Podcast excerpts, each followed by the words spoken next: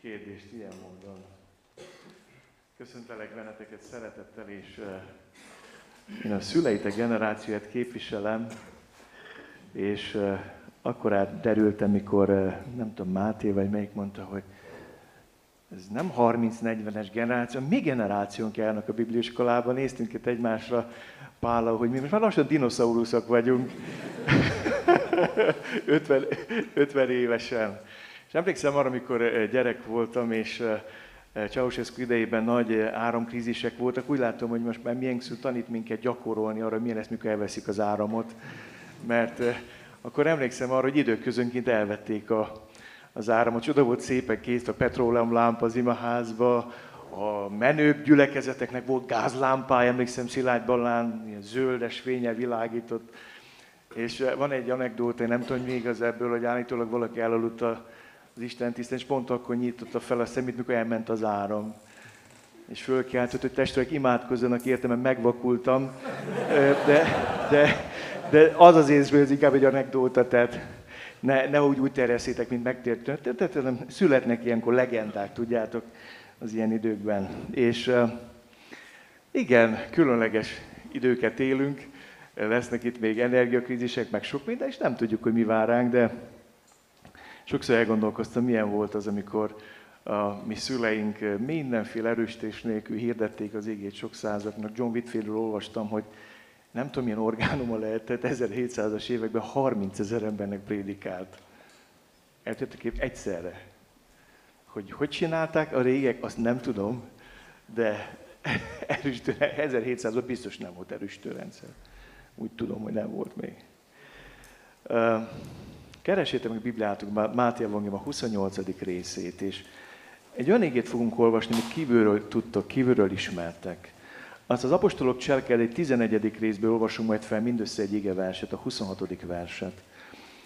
És megint az az imádság van bennem, hogy add azt a kegyelmet, Úr Jézus, hogy, hogy éppen azért, mert kívülről tudjuk, tudjuk úgy olvasni, hogy eh, mint először olvasnánk. Máté 28, 18-tól 20-ig és Abcsel 11-26-os vers. És nagyon fontos, hogy az Isten ége az mindig olyan, mint a forrásvíz.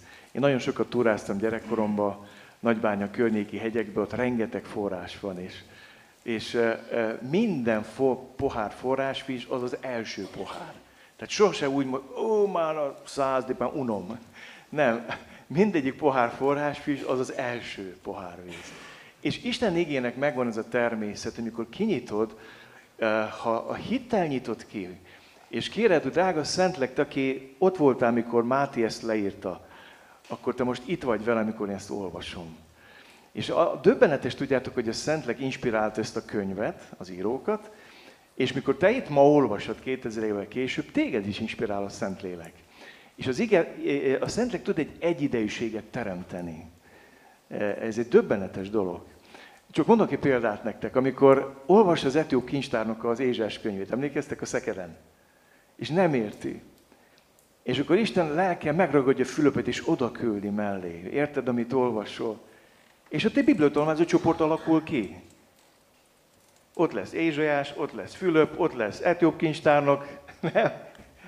ott lesz a Szentlélek, és egyszerűen kialakul egy döbbetes közösség. És ez, az ég egy élő könyv, a Biblia egy élő könyv, tehát úgy nyújtok hozzá, hogy, hogy, hogy Jézus lép elő belőle mindig. Máti 28-18-tól. Jézus pedig hozzájuk lépett, és így szólt. Nekem adatott minden hatalom menjen és földön. Menjetek el, tehát tegyetek tanítványán minden népet, megkeresztelve őket az atyának, a fiúnak és a szentleknek nevében tanítva őket, hogy megtartsák mindazt, amit én parancsoltam nektek, és íme én veletek vagyok minden napon a világ végezetéig. Apostolok cselekedés könyv 11. rész 26-os verse így szól, így történt, hogy Pál és Barnabás egy teljes esztendőt töltöttek együtt a gyülekezetben, és igen nagy sokaságot tanítottak.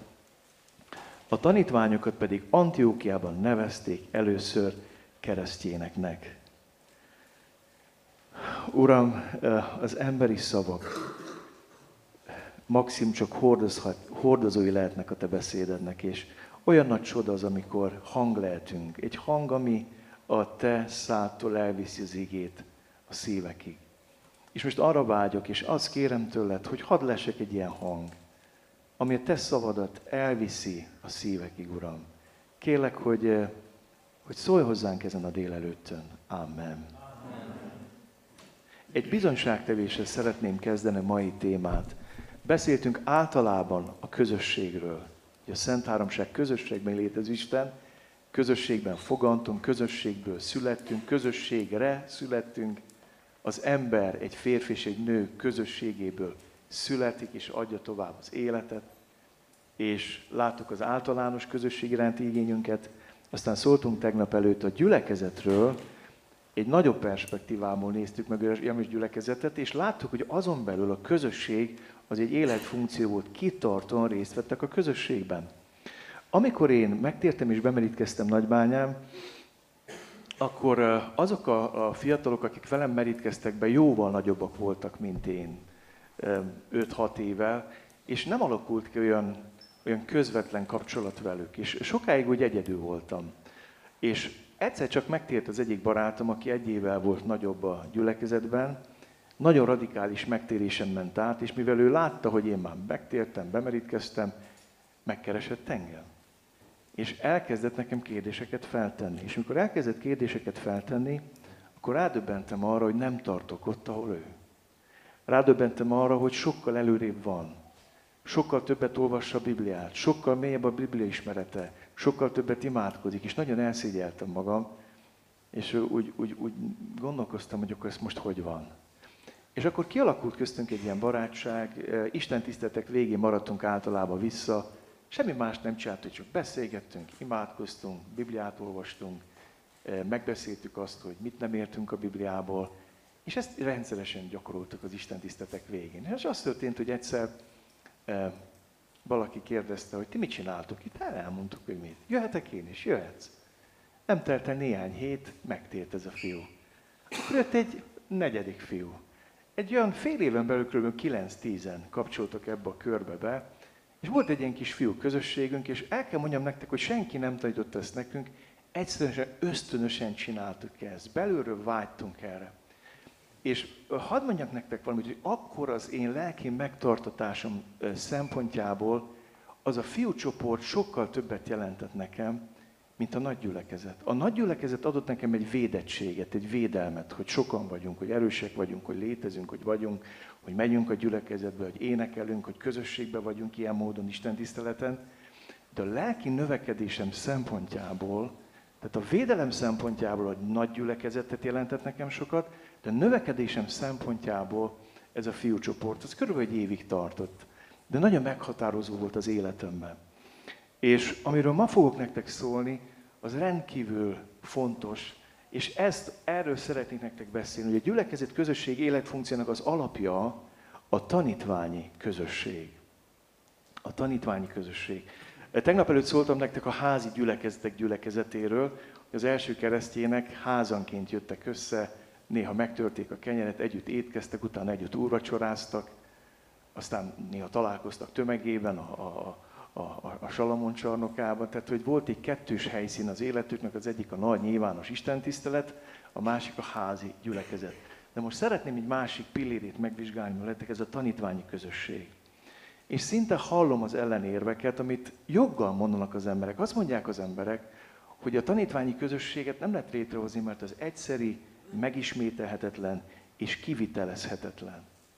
És bizonyos értelemben igazuk van, mert Jézus nincs többé köztünk törékeny, halandó testben. Soha nem fog még egyszer úgy eljönni, vissza fog jönni megdicsült testben, ami az újjáteremtés kezdete, hogy olyan testben támad fel, ami nem lát halált, rothadást, de először olyan testbe jött el, ami alá volt rendelve a hiábavalóságnak, a mullandóságnak, megölhető volt Krisztus. Szenvedett, fájt, olyan teste volt, mint neked és nekem. És Jézus egyszer volt így ebben a testben. És az is igaz, hogy egyszer volt neki 12 tanítványa, és ennek a 12 tanítványa különleges jelentősége van az egyházban. Ezért mondják az apostolok, hogy ráépültettek a proféták és az apostolok kövére. És az igazi alap maga Jézus Krisztus. Tehát a 12 apostolnak, pontosabban 11 plusz 1-nek, mi Pálapostolt, nem Mátyást tartjuk Judás jogutódjának, egyedüli jelentőségük van. És abban is igaza van, amikor vitatkoznak, hogy ez, hát ez nem csak egyszeri, nem csak megismételhetetlen, hanem kivitelezhetetlen, mert azt mondod, hogy de hát figyelj, hát Jézus eljött erre a földre, kiválasztott 12 ember, és azok állandóan vele jöttek, mentek. Aztán olvassuk, hogy gazdag asszonyok meg szolgáltak Jézusnak a vagyonokból, meg a Jézus gondoskodott róluk, de nekem van munkahelyem, van iskolám, van többetőknek már felesége, családja, gyermeke, férje, hát, hát nem, nem tudok én ebből így kiszakadni, és akkor napi 24 órában Jézussal sétálni. Bizonyos értelemben igaz az ér, de mégis szeretnék elmondani valamit nektek, hogy ez mégis egy követendő példa.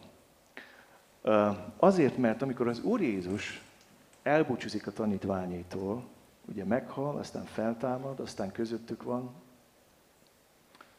akkor, akkor hagy rájuk egy parancsot.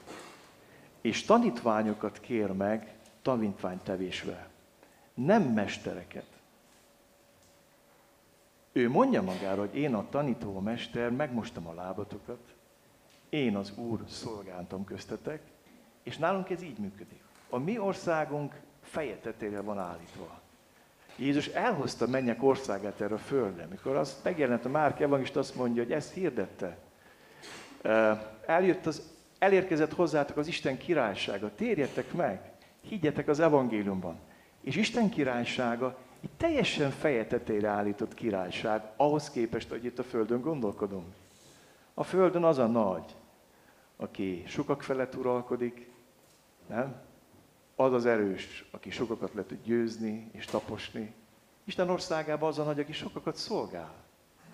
Az az erős, aki sokak terhét tudja vinni. Egy egészen más világ. És mikor Jézus a tanítványokat kéri tanítványtételre, vagy tanítványságra, akkor arra utal, hogy ez egy végtelenített folyamat lesz. Nem azt mondja, hogy oké, okay, most már ti követetek engem három, ti most már kismesterek vagytok, én vagyok a nagymester, aztán ti vagytok a kismesterek, hanem jegyezitek meg Jézus tanítványokat kér tanítványá tevésre. Ez egy nagyon érdekes dolog. Ez egy végtelen folyamatot indít el az egyházban. Szeretnék egy érdekes megfigyelést megosztani veletek, hogy a gyülekezetben megfigyeltem, hogy az emberek vágynak arra, hogy ne egy arctalan tömeghez tartozzanak, hanem közösséghez. Például, amikor elkezdek a barátkozókkal foglalkozni, és egy fél évet velük együtt töltök, nagyon sokszor észreveszem azt, hogy kialakul közöttük egy közösség. Tehát nem egy tananyagot adok le nekik csupán, ismereteket továbbítok. Egyszerűen azt veszem észre, hogy te, térnek meg és újján születnek, elkezdnek egymáshoz kötődni. És van, amikor nagyon nem haladok a tanulmányjal, az ismeret átadásot, tudjátok, akkor miért? Mert rengeteg kérdésük van. Aztán azt is élvezem, hogy egymást építik. Akkor, amikor kérdéseket tesznek fel, akkor nem akarok minden kérdésre válaszolni, hanem neked mi a véleményed? Mit mondanál neki? Mit válaszolnál kérdésére? És kialakul köztük egy érdekes kötődés. Elkezdnek közösségé válni. Most például Isten afelé vezetett engem, hogy ne eresztem őket szélnek, hanem hogyha bemerítkeznek, akkor lesz egy külön női csapat, és azokkal fog valaki foglalkozni, én pedig megyek tovább a férfiakkal, és bevezetem őket egy tanítványi csoportba, hogy ők tanítványi közösségé váljanak. Az is látom a gyülekezetben, amikor jönnek az emberek, keresik Istent, nagyon hamar elkezdenek járni házi csoportba. Érdekes módon a régi hívőket sokkal nehezebb meggyőzni a közösség felől, sokszor, mint az újakat. Az újak azok egyszerű, házi csoport, mehetek én is. Persze, gyere! Most is házi csoportunkban van egy barátkozó házaspár. És majdnem minden házi csoportunkban vannak kereső emberek. Nagyon fontos látnotok ezt, hogy az emberekben ott van egy a vágy, közösséget keresnek. Nem egy arctalan tömeget akarnak követni, hanem hús, vér emberek közösségét. Nyilván, hogy egy gyülekezet kicsi, már önmagában egy kis csoport, az egy más történet. De egy nagy gyülekezetben nagyon könnyű úgy elveszni a tömegbe. Nagyon könnyű. És ez a nagyon nehéz, mert akkor is tele van sokszor az imaházunk, amikor nincsenek ott a gyülekezetnek a tagjai. És ez becsapja az embert. Ez nagyon becsapós dolog. És nagyon fontos látodok azt, hogy Jézus szolgált a tömegek felé, de ide nagy részét a tanítványok körében töltött. Ezt a mondatot már mondtam, hogy kevés emberrel töltött sok időt. És az ember feltesz a kérdést, hogy vajon miért. Már utaltam itt egy picikét nektek eh, Whitfield, Whitfield vagy Whitefield, nem tudom, hogy mondják ezt helyesen. Ő a metodista ébredésnek egy szellemi atya volt, egy különleges evangélista. Valami hihetetlen orgánummal megáldva, meg szent szellemmel teljes ember volt. És azt mondják, az ő szolgálta nyomán tízezrek, meg százezrek tértek meg. Nagyon erősen munkálkodott benne az evangélista ajándéka. És azt mondják, hogy viszont az a nagy növekedés, ami a szolgáltan révén kialakult a metodista egyházban, vagy közösségben, vagy mozgalomban, inkább mozgalomnak hívom, az miután ő meghalt, nagyon gyorsan elkezdett hanyatlani. És majdnem vele egy időben, picikét, meg egy időben párhuzamosan szolgáltak ők a Wesley fivérekkel, ha biztos hallottatok Charles meg, meg milyen Wesley, John Wesleyről, erről a két fivérről, két hívemberről, ők látták Whitfieldnek a szolgálatát, és eldöntötték azt, hogy szeretnének ezen változtatni valamit. És azt mondják, hogy öregkorában Whitfield elismerően nyilatkozott a két Wesley fiúról. Megmondom miért. Mert ők eldöntötték azt, hogy tanítványi közösségekbe terelik be a megtérőket. Ennek volt egy nagyon erősen felépített, szigorúan szabályozott rendszere, és kis csoportokba, tanítványi közösségekbe terelték őket ahol nagy hangsúly volt az alkalmazott igén, nagy hangsúly volt az imádságon, a közbenjáráson, a, a közösség gyakorlásán, nagy hangsúly volt az önvizsgálati időn, nem a számonkérésen, hanem bizonyos kérdéseken átmentek, és mindenki válaszolt azokra a kérdésekre. E, jó, olvastam ezeket a kérdéseket, igen kemény e, történet volt ez a tanítványi közösség, és most kezdik ezt újraéleszteni. Van egy könyv, amit ajánlok a figyelmetekbe, John Wiesnek van egy könyv, egy metodista lelkipásztor, Bending Together, a főcímét nem fordították le, van egy alcím, a közösség ereje. Egy többenetesen jó füzet. Nagyon jó, hogyha szeretné tanítványi csoportot beindítani. És ami érdekes különbség volt a Whitfield féle ébredés és a Wesley féle ébredés között, hogy a Whitfield ébredése az ilyen hirtelen kitört, ilyen nagy, nagyon meredeken, nagy, nagy eredményeket produkált. A Wesley-féle ébredés sokkal lassabban kezdődött egy és nagyon lassan növekedett, mert tanítványoz, ez egy időigényes dolog. Nem egy látványos dolog. És azt mondják, hogy a végén exponenciálisan hirtelen elkezdett nőni, mert elkezdett sokszorozódni. Ez egy nagyon érdekes dolog. A mi világunk tiltakozik ezzel a módszer ellen. Még olyan világban élünk, ami a látványra sokat ad, celeb kultúra, látvány, látvány, a sikerekre sokat ad, és a fast food, minden gyorsan akarunk. Tehát mi nem szeretjük a lassú dolgokat. Mi nem szeretjük azt, amire, amihez idő kell. Mi azt akarjuk, hogy minden azonnal történjen, most azonnal. És ez átítatja a kereszténységet is. És éppen ezért mozdulunk azokhoz a dolgokhoz, amik hamar láthatók egy közösség életében. A tanítványság pedig egy olyan folyamat, ami nem erről szól. Akkor most szeretnék veletek megosztani, körülbelül azt hiszem, hogy nem szent szám a hetes. A hetes az igen, de a kilenc az nem. azt hiszem, hogy bár hét pontba foglalta a Zsoltárt, én kilencet fogok megosztani veletek. Hogy mik az alapelvei tanítványi közösségnek és a jellemzői. És arra biztatlak bennetek, hogy jegyzeteljetek magatoknak, és és, és érdemes lesz majd ezeket úgy, úgy újra átgondolnatok. Az első, a Jézusi tanítványi közösség jellemzői, hogy nem ők választották ki Jézust, hanem Jézus választotta ki őket. Nem ti választottatok engem, én választottalak titeket. Rendeltelek titeket, hogy elmenjetek, és gyümölcsöt teremjetek, és a ti gyümölcsötök megmaradjon. Mit jelent ez? A Krisztusi választás az a kegyelmi elhívás és gondolkozás alapja. Nem az, amit mit tettünk vagy teszünk Jézusért, hanem az, amit ő tett vagy tesz értünk. Amikor Pál azt mondja Timóteusnak, hogy ezért fiam, erősödj meg a kegyelemmel, akkor ezt a törékeny fiatalembert, az ő lelki fiát emlékezteti arra, hogy Timóteus, ha te arra építesz, hogy mennyire sikeres, mennyire eredményes a szolgáltod, akkor fel fogsz ülni a kudarcaid és a győzelmnek a hullámvasútjára, és oda fog téged csapni. Arra építesz, hogy mit mondanak rólad az emberek. Mi a véleménye rólad a gyülekezetnek? Mit pletyálnak a hátad mögött? Akkor rá fogsz ülni hatalmas hullámvasútra. Timóteus, hogyha magadra építesz, arra, amit te tettél Jézusért, az megint egy nagyon veszélyes dolog.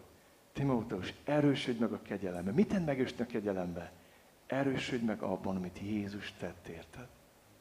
A tanítvány élet a Krisztusi kiválasztásra épül.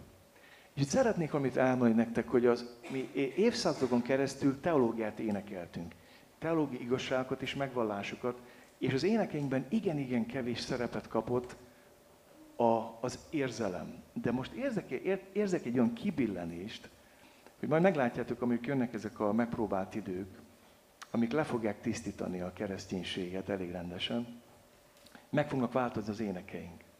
És sokkal több olyan ének, elő fogjuk venni a régi énekeket, és olyan új énekek fognak születni, amik nem arról szólnak, hogy én úgy olvadok, érted meg, megdobban a szív, meg kiszárad a száj, meg mit tudom én. Most nem parodizálnak az énekeket, mert én is szoktam énekelni, tehát nyugodtan énekeltet a más, tehát nem azért mondtam ezt az éneket, nehogy elővegyétek. De amikor állandóan ilyeket énekelünk, az eltorzíthat minket, tudjátok? Ha én feleségemnek minden nap ilyen szuperlatívus és szerelmi valomásokat tartanék, egyáltalán mosolyogni, és azt mondani, hogy hát figyelj, nehéz, nehéz elhinnem, vagy váltsunk lemezt, vagy nem tudom. De, de arról énekel, hogy ő mit tett érte. Ő mit csinált. Tehát a tanítványi közösség arra épül, hogy ő mit tett. Emlékszem arra, amikor Ernő bácsi még élt, és volt a szívműtéte, elmondta nekem azt, hogy mikor be kellett menni a szívműtétre, egy dologba tudtam kapaszkodni. Azt olvastam a Zsoltár a könyvét, és csak abba tudtam megkapaszkodni, amit Jézus tett érte. Nem abban, hogy én mit csináltam, hogyan használt Isten, hogyan nem használt. Egy dologba kapaszkodtam, abban, amit Jézus tett érte. Nagyon fontos. És ez a gyümölcstermés feltétele is.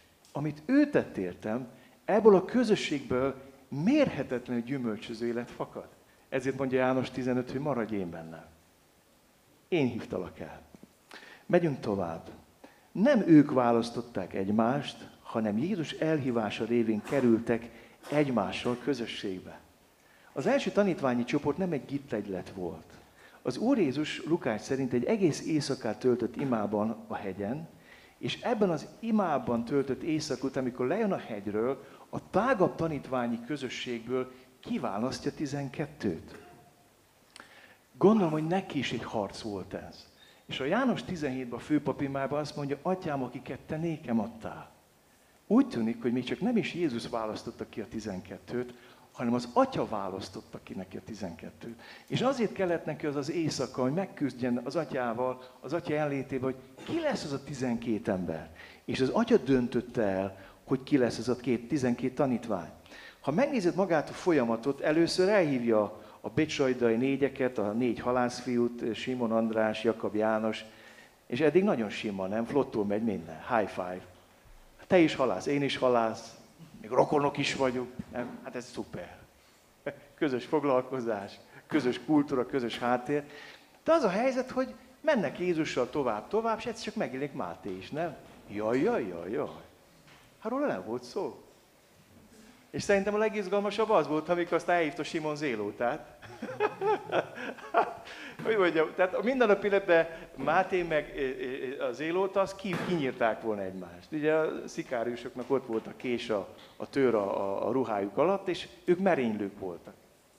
Arról voltak híresek, hogy imitamot egy római katonát elintéztek, eltüntettek lábalól, vagy egy vámszedőt, aki szedte a, a vámot a rómaiaknak. És, és Simon Zélóta ilyen volt. És akkor azt mondja Jézus, hogy oké, okay, Máté meg Simont egymás mellé rakjuk. Jó kis csapat, nem? Nem, ők választották egymást. Tehát el tudod kérdezni, hogy Simon választja Máté tanítványtársnak, vagy fordítva. Érdekes látni ezt. És Jézus ezt teszi. Emberileg ez lehetetlen, de Istennél nem. Magyarországon van egy pásztor, Kovács Istvánnak hívják, skinhead volt. Tudjátok, a skinheadek gyűrölik a cigányokat. Gyűrölik. És ő egy skinhead volt, aki rengeteg cigányt megvert, és akkor megtét és újjászületett, Istennek tudjátok, hogy békés négy cigány gyülekezetet plántált. Az kínhet testvér. hát, hát ez, ez nagyon szép. Ez nagyon jó. Mert Isten országa ilyen. Mit jelent ez, hogy nem mi választjuk egymást, hanem ő választ ki minket, és egymás mellé kellünk. Azt jelenti, hogy megtanul minket arra, hogy elfogadjuk egymást, hogy befogadjuk egymást, hogy tiszteljük egymást. És arra is tanít minket, hogy a sokszínűségben valósul meg az egység. Megfigyeltem azok a kis csoportok, akik azt mondják, hogy testvér, most ne küldj hozzánk idegen, mi már úgy megszerettük egymást, úgy megszoktuk egymást, előbb-utóbb befőnek. Besülnek, belterjessé válnak, és egy ilyen jó kis belterjes klubbá válnak. Ó, mi olyan jó, ó, már, már csak ránézek, már tudom, mit szeretne mondani, és dicsekeznek az, hogy micsoda jól ismerik egymást. De el kell mondjam nektek, akkor fogsz növekedni a tanítványságban, ha nem te választod magadnak a tanítványokat, hanem elfogadod azokat az embereket, akiket Jézus ad neked mellét. A harmadik alapelv. A tanítványi közösség egyetlen alapja az elhívó személye, Jézus Krisztus. Nem a kölcsönös szimpátia, nem a közös érdeklődési kör, nem a közös élethelyzet, nem a működő kémia, meg mit tudom, miket mondnak ma az emberek. Nem. A tanítványi közösség egyetlen közös alapja az elhívó személye Jézus. Az, hogy én Jézus tanítványa vagyok, és te Jézus tanítványa vagy, az elég ok arra, hogy mi építsük egymást. Az ifiben küzdök azért ezzel, most nálunk a kamaszoknál van egy ilyen mozgolódás, és térnek meg, és a kamaszok azért kamaszok, és létrehoztak egy kis fiúkört. Na de össze, összeválogatták egymást, és jön hozzám az egyik, hogy hát engem nem engedtek be, nem fogadtak be. És akkor le kellett hűljük a srácok, és el kellett mondjuk, hogy figyeljetek fiúk, ebből nem lesz tanítványság. Éppen akkor fogtok növekni. De, de ha ott van, akkor nem merünk úgy megnyílni, meg ha ott van, annyira más. Ha befogadjátok, akkor fogtok igazán növekedni. Ha egyszer Jézus azt mondta Máténak, meg Simon Zelutának, hogy kövess engem, akkor Máté azt mondhatja, hogy a -a, ő nem jöhet. De nem mondhatod ezt. Nagyon fontos látni ezt. Jézus személye. Ő köt minket össze, ő kapcsol minket össze. A negyedik dolog, a tanítványi közösség feltétele a láthatóság és az elérhetőség. Kérdek tőletek valamit. Elmész Szatmárnédekbe, Nagyváradon, Kecskeméten, a gyülekezetbe. Ott van 150, 200, 300, 400, mit tudom mi hány ember.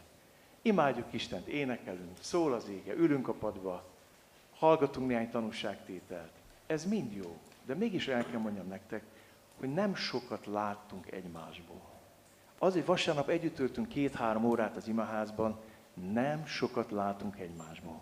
A tanítványi közösség feltétele a láthatóság és az elérhetőség. És hadd mondjam nektek, hogy ettől félnek az emberek. Mert hogyha valaki az autóban végveszekedte a feleségével az útat egész az imáz bejáratáig, és ott varázsütés és elkezd bájologni, áldjon meg az úr testvér. Jól vagy? Igen, nagyon jó, minden. És tudjátok, hogy hányszor, meg hányszor megtörténik ez a gyülekezeteinkben?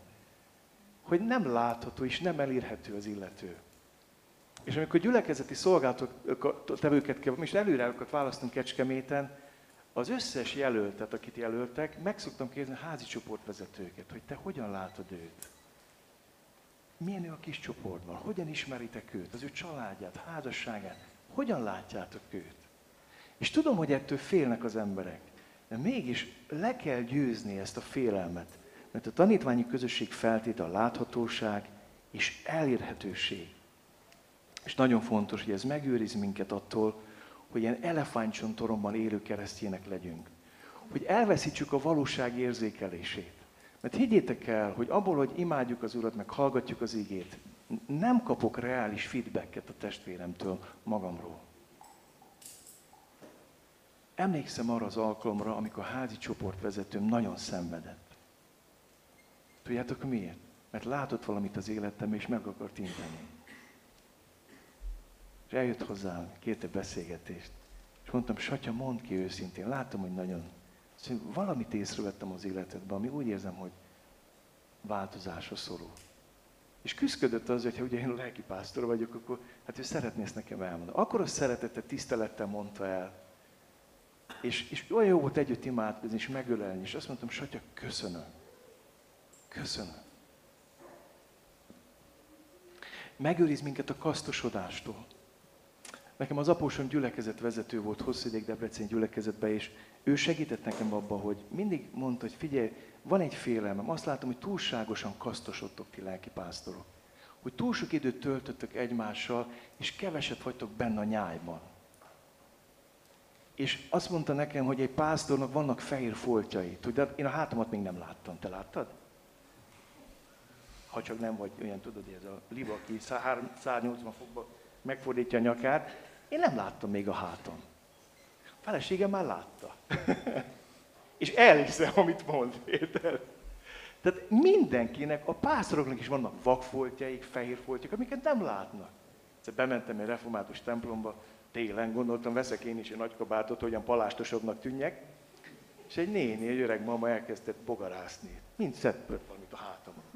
Hát már kezdtem unni. Megfordulok, drágám.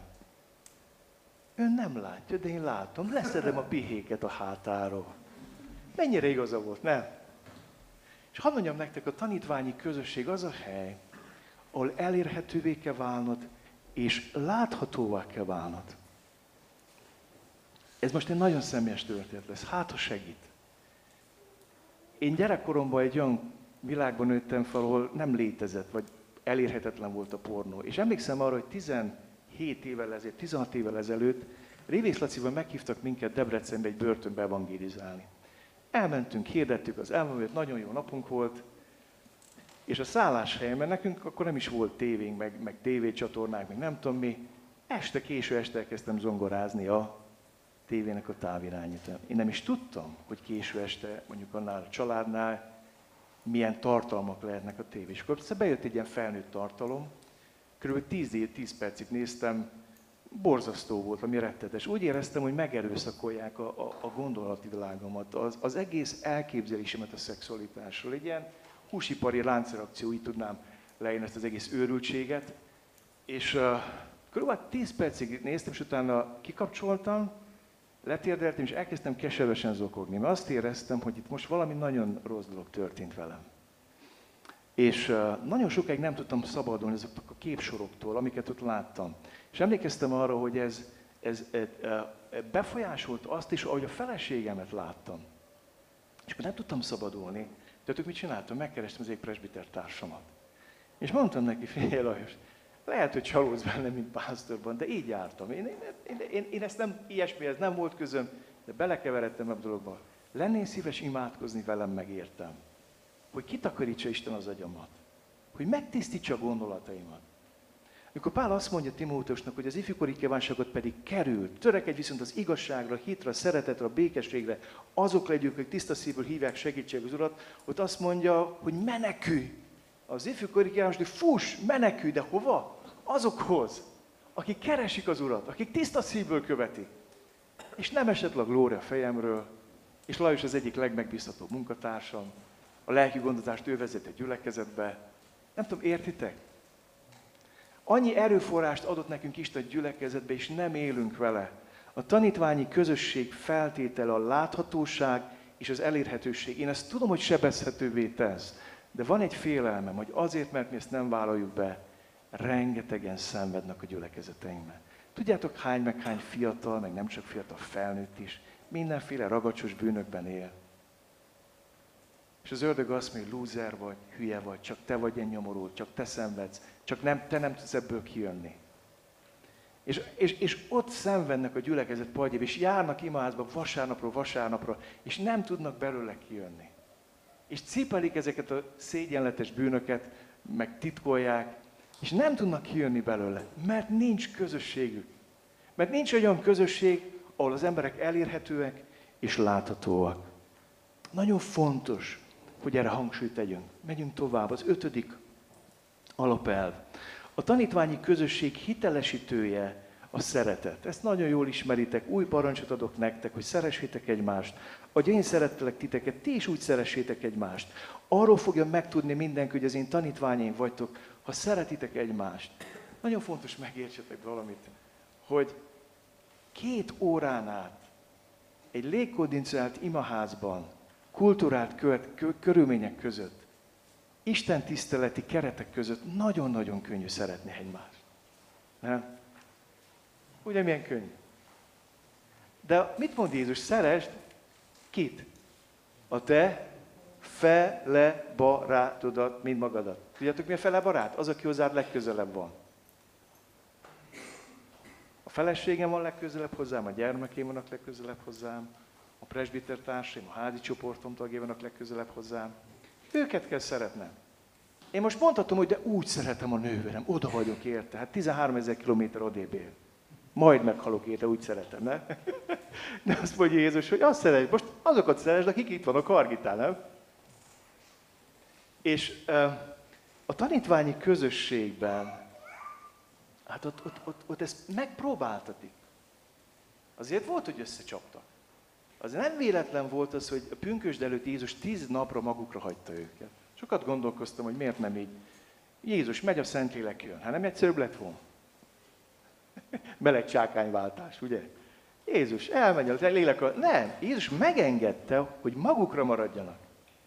Hogy kialakuljon közöttük az egy szív és egy lélek. Hogy megtanulják egymást szeretni, elfogadni. Mert sokan nehezteltek Péterre, sokan nehezteltek Jánosra is, Jakabra, akik állandóan azon vitatkoztak, hogy ki a nagyobb. És ott elég sok koccanás volt köztük, amit le kellett rendezni. Nagyon fontos megértenetek, hogy, hogy a tanítványi közösségben a szeretetünk megpróbáltatik. Mi tehát azért szeretünk, mert ő előbb szeretett minket. Azért szeretlek téged, mert Jézus szeretett téged, és azért szeretlek téged, mert Jézus szeret engem. Ennyi. Ennyi elég kell legyen ahhoz, hogy szeressük egymást. A hatodik. A tanítványi közösség meggyőző ereje az egység.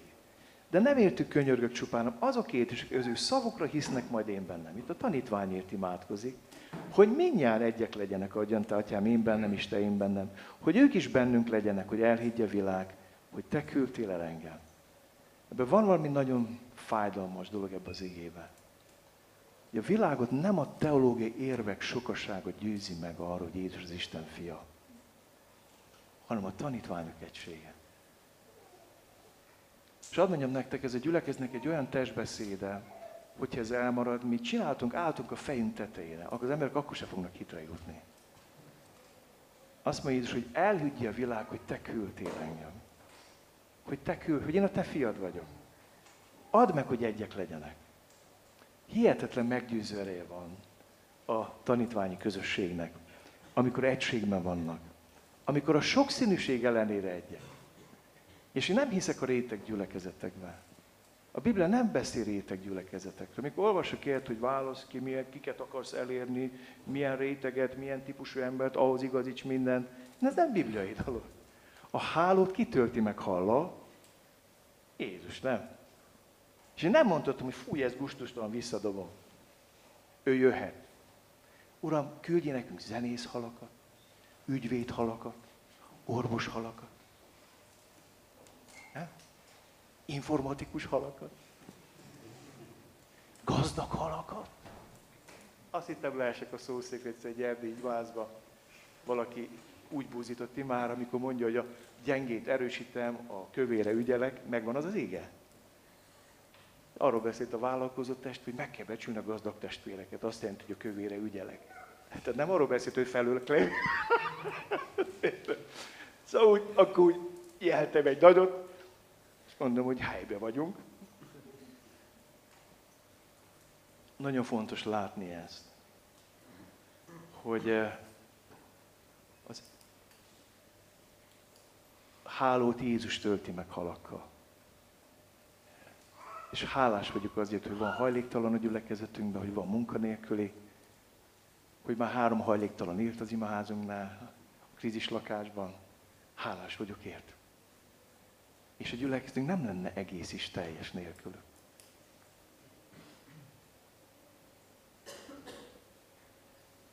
Hetedik.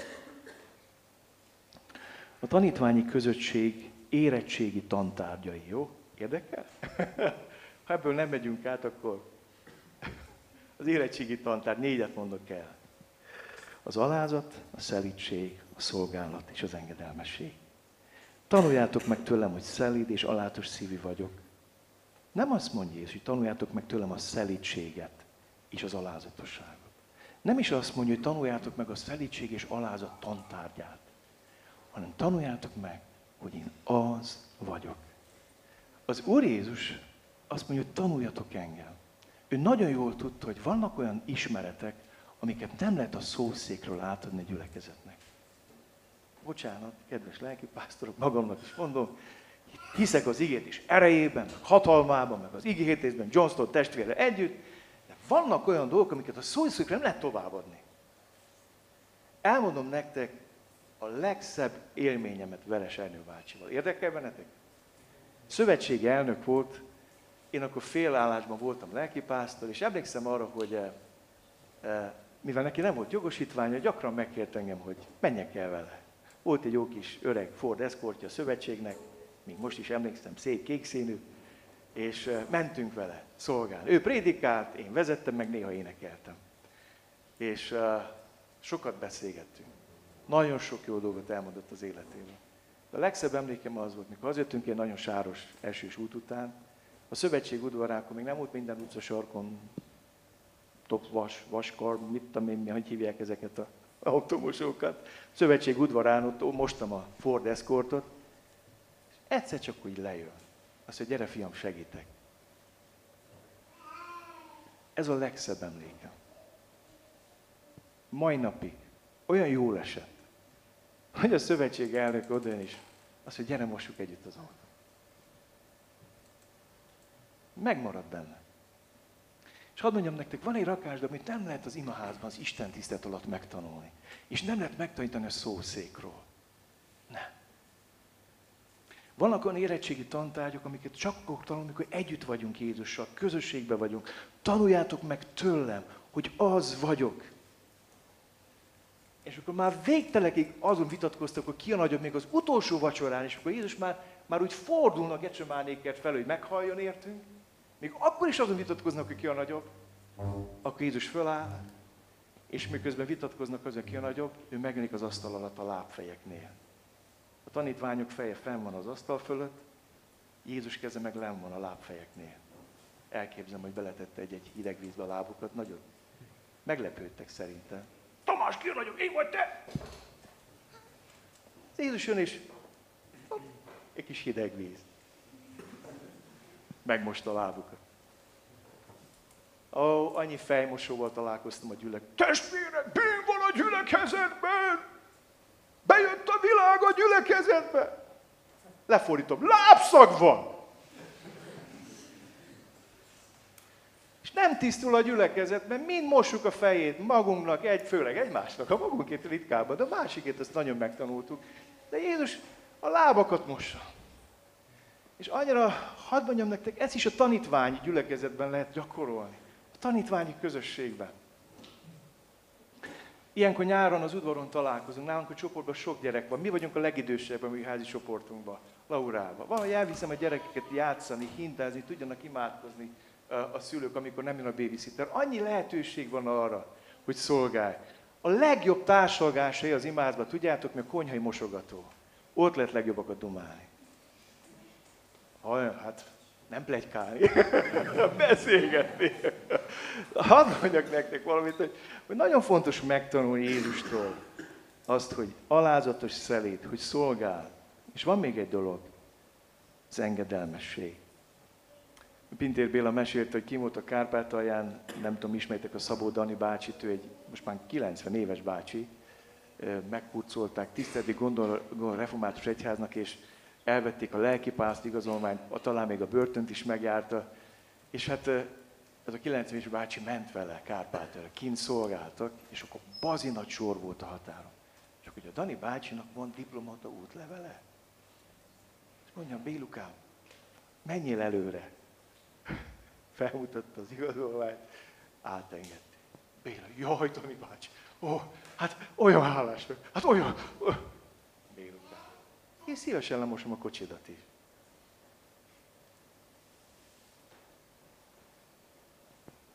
tanítványi közösségnek vannak érettségi tantárgyai. Utolsó előtti. A tanítványi közösség növekedési faktora felelősségvállalás. Felelősséget vállalok, érted, és ez már önmagában növekedést hoz az életemben. Mert a tanítványság az arról szól. Képzeld el, hogy az a tudat, hogy Isten rád bíz valakit, egy, két, három embert, hogy foglalkozz velük, hogy közösséget vállalj velük, az önmagában már is, a csak a felelősségtől azt fogod át, hogy elkezdesz növekedni. És a felelősségvállalás a legerősebb növekedési faktor. Nagyon sokan félnek a házi csoportoktól, mert szétszakad a gyülekezet, széthúzást, ez mit tudom én, és tényleg vannak rossz emlékek, és én nem tagadom, hogy bele lehet futni csapdákba. Emlékszem arra, az egy házi csoporton vezető azt mondta, hogy Sámuel, meghívhatjuk ezt az embert kis csoportra tanítani? Mondom, nem ismerem. Ti ismered? Hát nem, kérdeztem, már meghívtátok? Hát már meghívtuk. No, semmi baj. Felnőtt férfi vagy, felelős vagy a csoportodért. Ennyi. Nincs semmi gond. És nem azt mondtam, hogy hogy merted neki, az én tudtam nélkül. Mert hát én vagyok a lelkipásztor. Kedves lelkipásztorok, a gyülekezet nem a miénk, az övé. Nyugi, nem kell beparázni a hamar. Az övé. Nem a tiéd. Most éppen ott vagy. De az övé. És azt mondtam ennek a valakinek, hogy tudod mi? Te vagy a felelős. Eljött, meg volt a kis csoport, találkoztam. Milyen volt? Oh, úgy tanított, fantasztikus volt, fantasztikus. Azt mondta, hogy online kapcsolata van az Istennel, meg oh,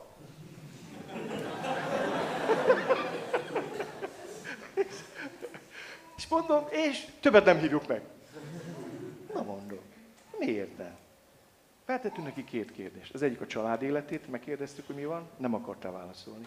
Megkérdeztük, hogy melyik gyülekezetből jön, erre se akart válaszolni. Többet nem hívjuk meg.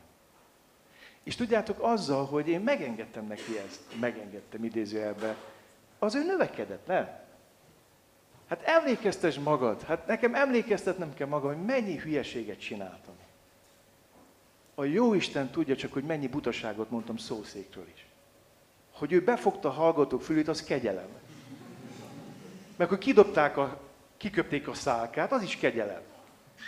De hogy sok szálkát adtam a gyülekezetnek, az biztos. Hogy volt benne hús, remélem. De, de fontos megértenetek azt, hogy, hogy nem mi tartjuk a dolgokat kezükbe és felelősséget bízzál meg, bízzál meg az emberekbe, bízzál rájuk feladatot, mert fognak növekedni. Tehát egyszerűen azt látom, hogy, hogy, hogy kiskorúsiásakban tartjuk a gyülekezeteket, és akkor, akkor lóg a belünk, és azt mondjuk, hogy nem, nem győzöm a munkát. Hát persze, hogy nem győzöd, ha nem osztod meg, ha nem delegálod, ha nem bízol rájuk feladatot. A népegyházak ettől nagyon szenvednek. Egyszer egy református lelkészet beszéltem, kilenc gyülekezetet pásztorról, pontosabban hármat, és akkor másik hadba tüzet oltani jár. És mondta, hogy mit csinálja? Mondom, figyelj, vannak presbiterei? Igen. Van köztük hívő? Van. Miért nem vonod őket be az ígértésbe? Mondom, le fog csapni a püspök téged ezért? Nem. Akkor kezd el. Tanítvány az. Utolsó kilencedik. A tanítványi közösség áldása a megsokszorodás. Tehát e, ez, ez, a, ez, ez a legdöbbenetesebb dolog, hogy belehelyezett Isten egy olyan potenciált, hogy meg tud sokszorozódni.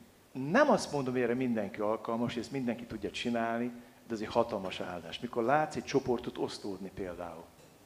Mikor látod, hogy egy kis csoporton belül valaki kinővi magát, és elérik a 12-es létszámot, akkor ketté válnak. És akkor az elején úgy csinálták, hogy havonta vagy hár, két havonta egyszer összeült megint a nagy csoport, de ott elindult. És aztán szép lassan megint felnövekedett mind a két csoport. Nem minden csoportunk mert ezt meglépni. De az osztódás vagy a sokszorozódás nagyon nagy áldása. És szeretnék befejezésként még arról szólni nektek, hogy van egy nagyon nagy hangsúlyejtolódás a gyülekezet építés és a tanítványság között a tanítványság rovására. Ma azt látom, hogy egyre inkább gyülekezet építést tanulunk, és ezzel nincs semmi baj, mert ezt is kell csinálja valaki. De úgy érzem, hogy aránytalanul sok időt foglalkozunk azzal, ami a gyülekezet építésről szól, a tanítványság rovásra. Mondok egy néhány példát nektek. Majd figyeld meg, hogy mennyi energiát fektet a gyülekezet mondjuk egy vasárnapi Isten tiszteletben. És majd nézd meg, hogy mennyi energiát fektet a gyülekezeted a tanítványságban. És nagyon megdöbbentő számokkal fogsz találkozni. Érdekes fogod látni azt, hogy nagyon programokra fókuszálunk, és abban rengeteg pénzt, energiát fektetünk, és majdnem mondtam egy-két ilyen nagy találkozó programot is, de inkább befogom a szám, nem akarok senkit megbántani. De fontos látni, nagyon nagy energiákat fektetünk ilyen dolgokba, és aránytól keveset fektetünk abba, amit a gyülekezet lüktetés él. És úgy hiszem, hogy ebben meg kell térnünk. Tudjátok miért? Mert van a Bibliában egy érdekes dolog. Jézus ezt mondta Simonnak. Miután Péter azt mondta, hogy te vagy a Krisztus az élő Isten fia, azt mondta Jézus, boldog vagy Simon Jóna fia, mert nem test és vérje fette fel ezt előtted, hanem az én mennyi atyám. Én pedig ezt mondom neked, te Péter vagy, és én ezen a kősziklán építem majd fel egy házamat, és a pokol kapui sem fognak rajta diadalmaskodni. És később ez a Péter azt mondja a levelében, hogy ti magatok is, mint élőkövek, épüljetek fel szentet, és el is mondja, hogy a sarok köz kicsoda? Nem én. ő mondott egy bizonyságot, hogy te vagy a Krisztus az élő Isten fia, és ő a sarokkó, és ő ráépül az egyház, és épüljetek rá. De itt van valami érdekes dolog. Azt olvastuk az elején, hogy mit parancsolt Jézus tanítványnak? Tegyetek tanítványa minden népet. Mit ígért Jézus Péternek? Hogy ő majd felépíti az egyházat.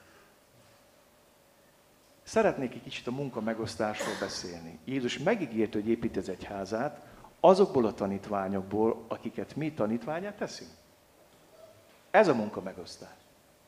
Ma tudjátok, miről szól a mai gyülekezet? Jézus menjen el, tegye tanítvány az embereket, amikor már elég jó fésült emberek, hogy ő beillenek a mi kis csempe kereszténységünkbe, akkor majd jöhetnek. És ha majd ide jönnek, mi olyan szuper baptista gyülekezet építünk belőle, mint annak a rendje. Érzi, így tudom, hogy kicsit sarkítok. Szoktam ilyet csinálni, görbetükre tartani, de fontos megértenetek, hogy azért sarkítok, mert érzem ezt a hangsúly eltolódást. Jézus tegye az embereket tanítványá, majd mi belőlük építünk gyülekezetet. Ő meg azt mondja ma neked, teted az embereket tanítványá, akikből majd én építem az én egyházamat. És ennek van egy látható része, a helyi gyülekezet, ami hatalmas áldás, és nagyon fontos. És van egy láthatatlan rész, az a nagy egyetemes egyház. És egy érdekes világ felé tartunk, azt látom, hogy, hogy úgy, hogy megőrzd az identitásodat, egyre több kapcsolatod lesz más felekezeti hívő fiatalokkal. Itt is vannak nem csak baptista fiatalok most. Nem? Perjes Istvánnak van egy aranyos története, a Tisza árterületén volt elvonulva bőt ima hétre is. Ilyen cölöpházan volt, és egyszer megjelent a tulaj, tiszteletes, hát látja, itt vagyunk fönn magasan, cölöpön van a ház, látja, itt vannak az én kacsáim, meg a libáim, ott a kerítés, ott van a szomszédnak a libája, meg a kacsája, meg az övé, de tiszteletes. Mikor itt kijönt a Tisza, fölemelkedik a kerítés szint fölé, itt már nincs te kacsád, meg én kacsám. Itt úgy úszkálnak, a, mint annak a rendje. És tudjátok, van egy álmom, hogy egyszer a Szent Szellemet úgy kiáraszt Isten ránk, az ő népére, hogy nem annyira azon vitatkozunk, hogy én kacsám, meg te kacsád. Mert amikor a lélek árad, akkor ez az szokott történni, hogy eh, nem az identitásokat vesztítjük el, nem elő van szó, hanem arról van szó, hogy egy másfajta közösséget teremt köztünk. Még egy záró gondolatot szeretnék mondani, hogy elismerem azt, hogy eh, ez eh, habitus kérdése is. Ott van a Bibliában Pálapostól, akit nagyon sokáig a célok mozgattak, egy nagyon erős egyéniség. És ott van mellette Barnabás, akit inkább a kapcsolatok mozgattak. Ezért nem akart elzavarni Márkot. Ezért vette maga mellé Pált. Ezért vállalt felelősséget Pálért. Ezért vitte el Antiókiába, ezért vitte be a Jeruzsálemi gyülekezetbe. Barnabás egy kifejezetten tanítványozó ember volt. De az az érzésem, hogy Pál tanult Barnabást. mire Pál megöregedett, írdatlan nagy munkatársi csapatja volt, és volt egy lelki fi, akit úgy hívtak, hogy Timóteus. Az én fiamnak, az én tanítványomnak. Nem gyors, és nem látványos dologra hív minket Isten, de valami olyasmire, ami az örökké valóságnak dolgozik, és mert gyülekezeteink életét radikálisan megváltoztathatja. Tanítványság lehet a mindennapi életben, és ezzel befejezem. Van a gyülekezetünkben egy, egy, egy számítógépes guru, egy zseni, soha nem tanult informatikát, de három informatikai céget működtet. Például ő működtette az mai igét, eh, annak az egész informatikai rendszert, ő dolgozta ki, ő programozta. És most öreg, öreg, hát ne, hogy öreg, na, 50 éves felvégezte az egyetemet. És jött hozzám panaszkodni, te, hát annyi munkám van, van az magé, ma igen, van még két cégem. Nem győzöm, nem győzöm, és mindig füstölök, hogy nincs időm, házi csoportot is vezetés. Ó, mondja. Mondtam neki, figyelj ide, miért nem tanítod meg az embereket, az emberét? Hát azt mondja, az jól esik, hogy van dolgok, amiket csak én tudok.